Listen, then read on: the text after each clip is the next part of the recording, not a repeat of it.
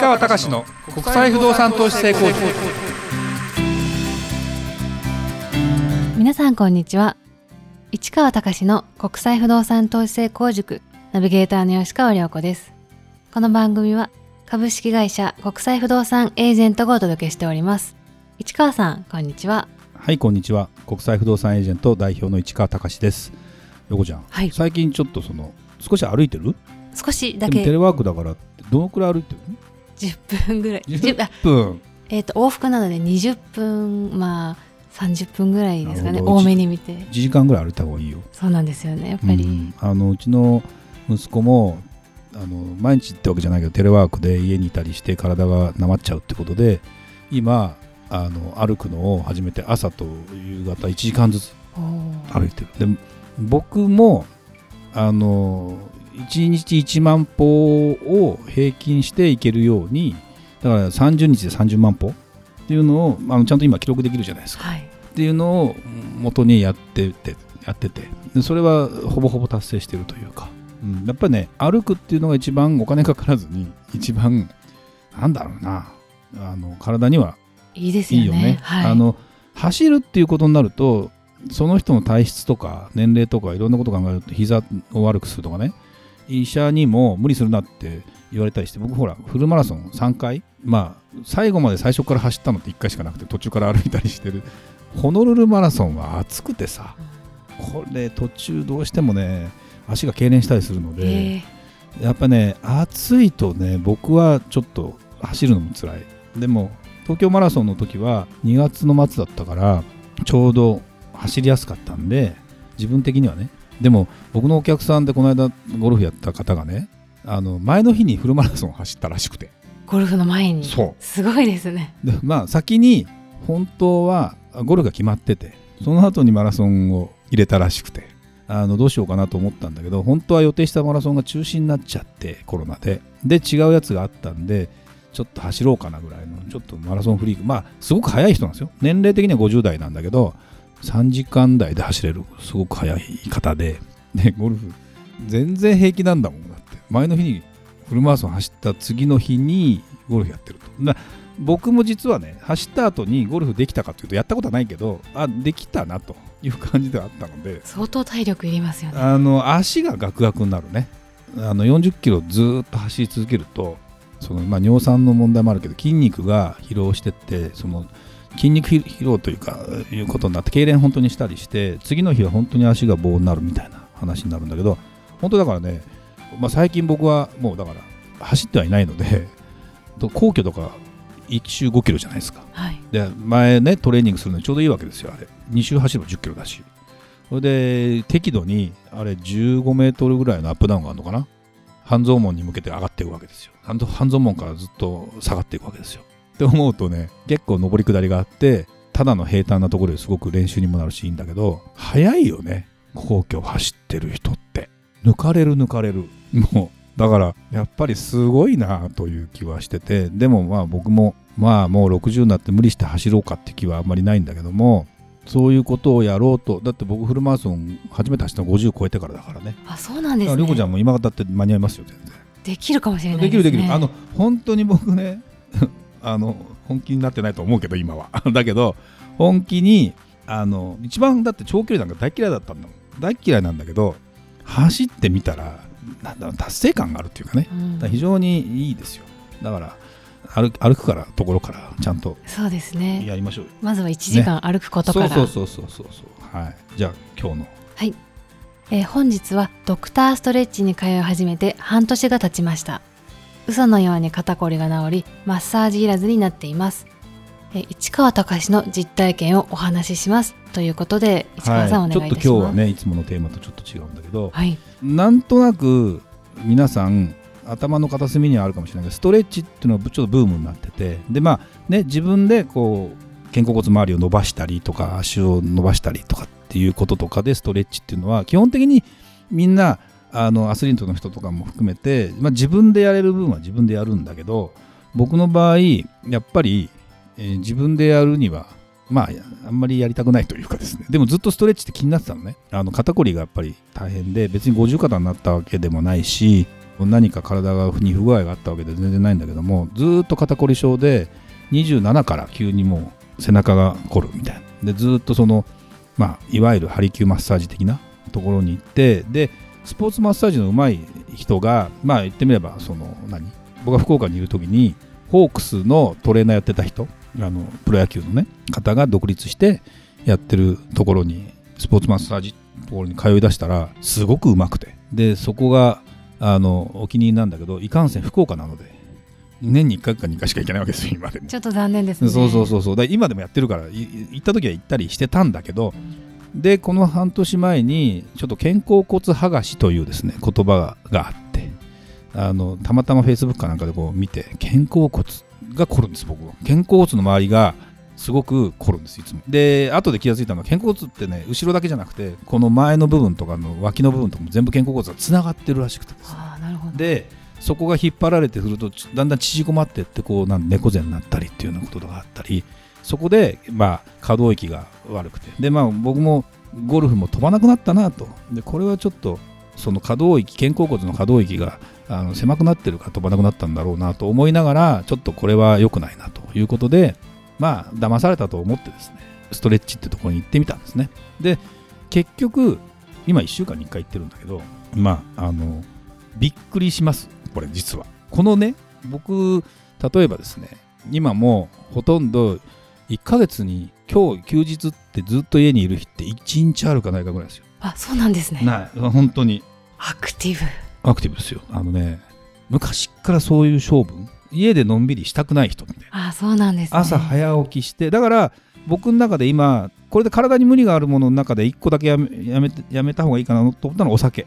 お酒をだから今やめてるから。そうですよね。そうすると次の日に疲れが残らないから朝早く起きてまあ言ってみれば趣味の趣味というか仕事にもなるゴルフっていうものを継続していこうと思うとお酒をやめるっていう選択肢がよ自分にとっては非常に良くて。ででも体が資本でゴルフを例えば2日間連チャンとか3日間連チャンとかってねできますかっていうの昔できなかったんだけど今できるんですよ。すごいですね、うんまあ、これその寝る時間とかうんっていうのはじゃあ、うん、そんな6時間、まあ、年取るとそんなに寝れなくてですね。6時間も寝ちゃうと起きちゃったりする中で言うとすごくね僕の中で言うとそう27歳だから23456ってものすごく仕事してたわけですよ。昔でいう深夜残業みたいなものを当たり前の会社でしたし世の中がそんな感じだったからやっぱ働け働けっていうか別に働かされてるわけじゃないからストレスもたまんないんだけど体的にはものすごく無理が来るわけ。だけどで背中凝るなと。どっちか肩こりというよりも背中凝るなっていうのが自分の悩みだったんだけどそれで、えー、ハリキューの上手い人がたまたま浦和にいてその先生にいろんな話を聞きながらあの施術してもらったらもうコロって変わったんだけど結局あれってやっぱりこう定期的に通わないとやっぱダメでうんうんと思ってたんだけど長続きしないんです割と。で今ねこの半年行き始めて毎週1回っていうもう安定的なペースにしてるんだけど、まあ、1回80分やってもらってそれなりのお金はかかるんだけどもう全然違う。いいですね。何にもしなくてよくって実は。あの台の上に寝てストレッチをしてもらうの。実は。自分でやるわけじゃない。だなんでそれは何か売りかっていうと別にこれドクターストレッチの宣伝してるわけじゃないんだけどやっぱ自分じゃできないところをなんか伸ばしてくれたりやっぱやってくれたりして。でそのやってくれる人のレベルがアルバイトレベルではない。会社のホームページとかいろいろ見ていくとスポーツ選手とかスポーツをやってきた人の第二の人生とかあと若い人でそういう働く機会とかっていうのを与えようということで。で店舗もものすごく増えてるんですよ。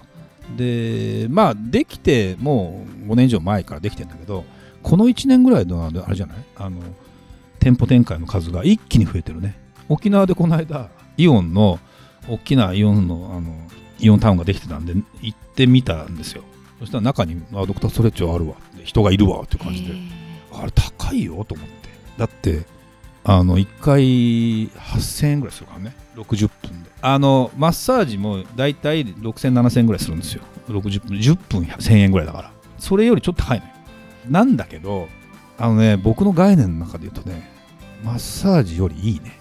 うん。あのマッサージってやっぱりほら個別差があって上手い人下手な人ってあるじゃん。でそのスポーツストレッチ系になるともちろんその会社がちゃんと研修やったりそういう資格とかいろんななんか制度があるらしくてトレーニングというかそのうん習得していくレベルっていうのがあるらしいんだけど、まあ、だから同じ人に当然やってもらってるんだけどね。体のこと分かってる。なんだけどあのすごくいいっていうのとこうね狭い場所で簡単にあれ始められるというかですね。で別にあのなんていうの？スポーツ施設みたくシャワーとかいらないわけ。実は。で入ってったらさこうあのよくあるマッサージのベッドみたいなじゃん、はい。細長いやつ。あれが6個ぐらいこう並んでてあとトイレと着替える場所があるだけですよ言ってみれば。すごいシンプルですね。だからあこれ店舗出すのもそんなお金かかんないねと。フランチャイズにはしてないはずなんだけどもちろんレベルの問題もあるから。だけどものすごく増えてるんですよ。で行ってて何を思うかというとお客さん増えてる。で結構高いけどなと思いながらも増えてる。若い人も結構来てるんじゃないかな。あのやってくれる人が僕は24歳のバレーボールをやってた体育会でバレーボールやってたまあもう社会人なわけですよ。でその彼はうまいんだけど彼も 1, 週間に1回今あの他の店舗に通ってるらしい。その自分自宅の近く。で本当はなんか最初はあの会社に言うのもなんだったんだけどもうバレちゃったからシャワリがあるので そっちで行ってますと言って。でねやっぱ健康ってものすごく大事でな僕の場合もとにかく今ほら会社を年齢は言ってる以上会社の責任上やっぱり健康であるのが第一じゃないですか全て。だからねこんなにいいのってでもこれなかなか伝わらない。いろんな人に言うんだけど別にドクターストレッチじゃなくてストレッチいいですよと。他の店舗も含めてって言うんだけどそうだねって言って僕も通い続けてますなんて人は聞いたことがないないんだけど。ででもねだからこれ口コミでっていうわけにもなかなかいかない割には店舗がこれだけ伸びてるってことは結構すごいんじゃない、うん、だからまあ僕的に言うと一番理想的なのはお金も高いのでどんどん体の方が上手くなって回数減らしたいのやけんもうちょっと。まあそうですよね、うん回数減らして経済効果も考えた上でそれでも体が慣れてくると自分でもできるようになってくるらしくて、へえそれいいですね。ある程度。だから例えば2週間に1回ぐらい行ってやるとか。そんな形でもいいかなと。だって最初週2日ぐらいって言われて週2日行ってたんだけどちょっとお金持たないなと思ってあの週1回にしてなんとか。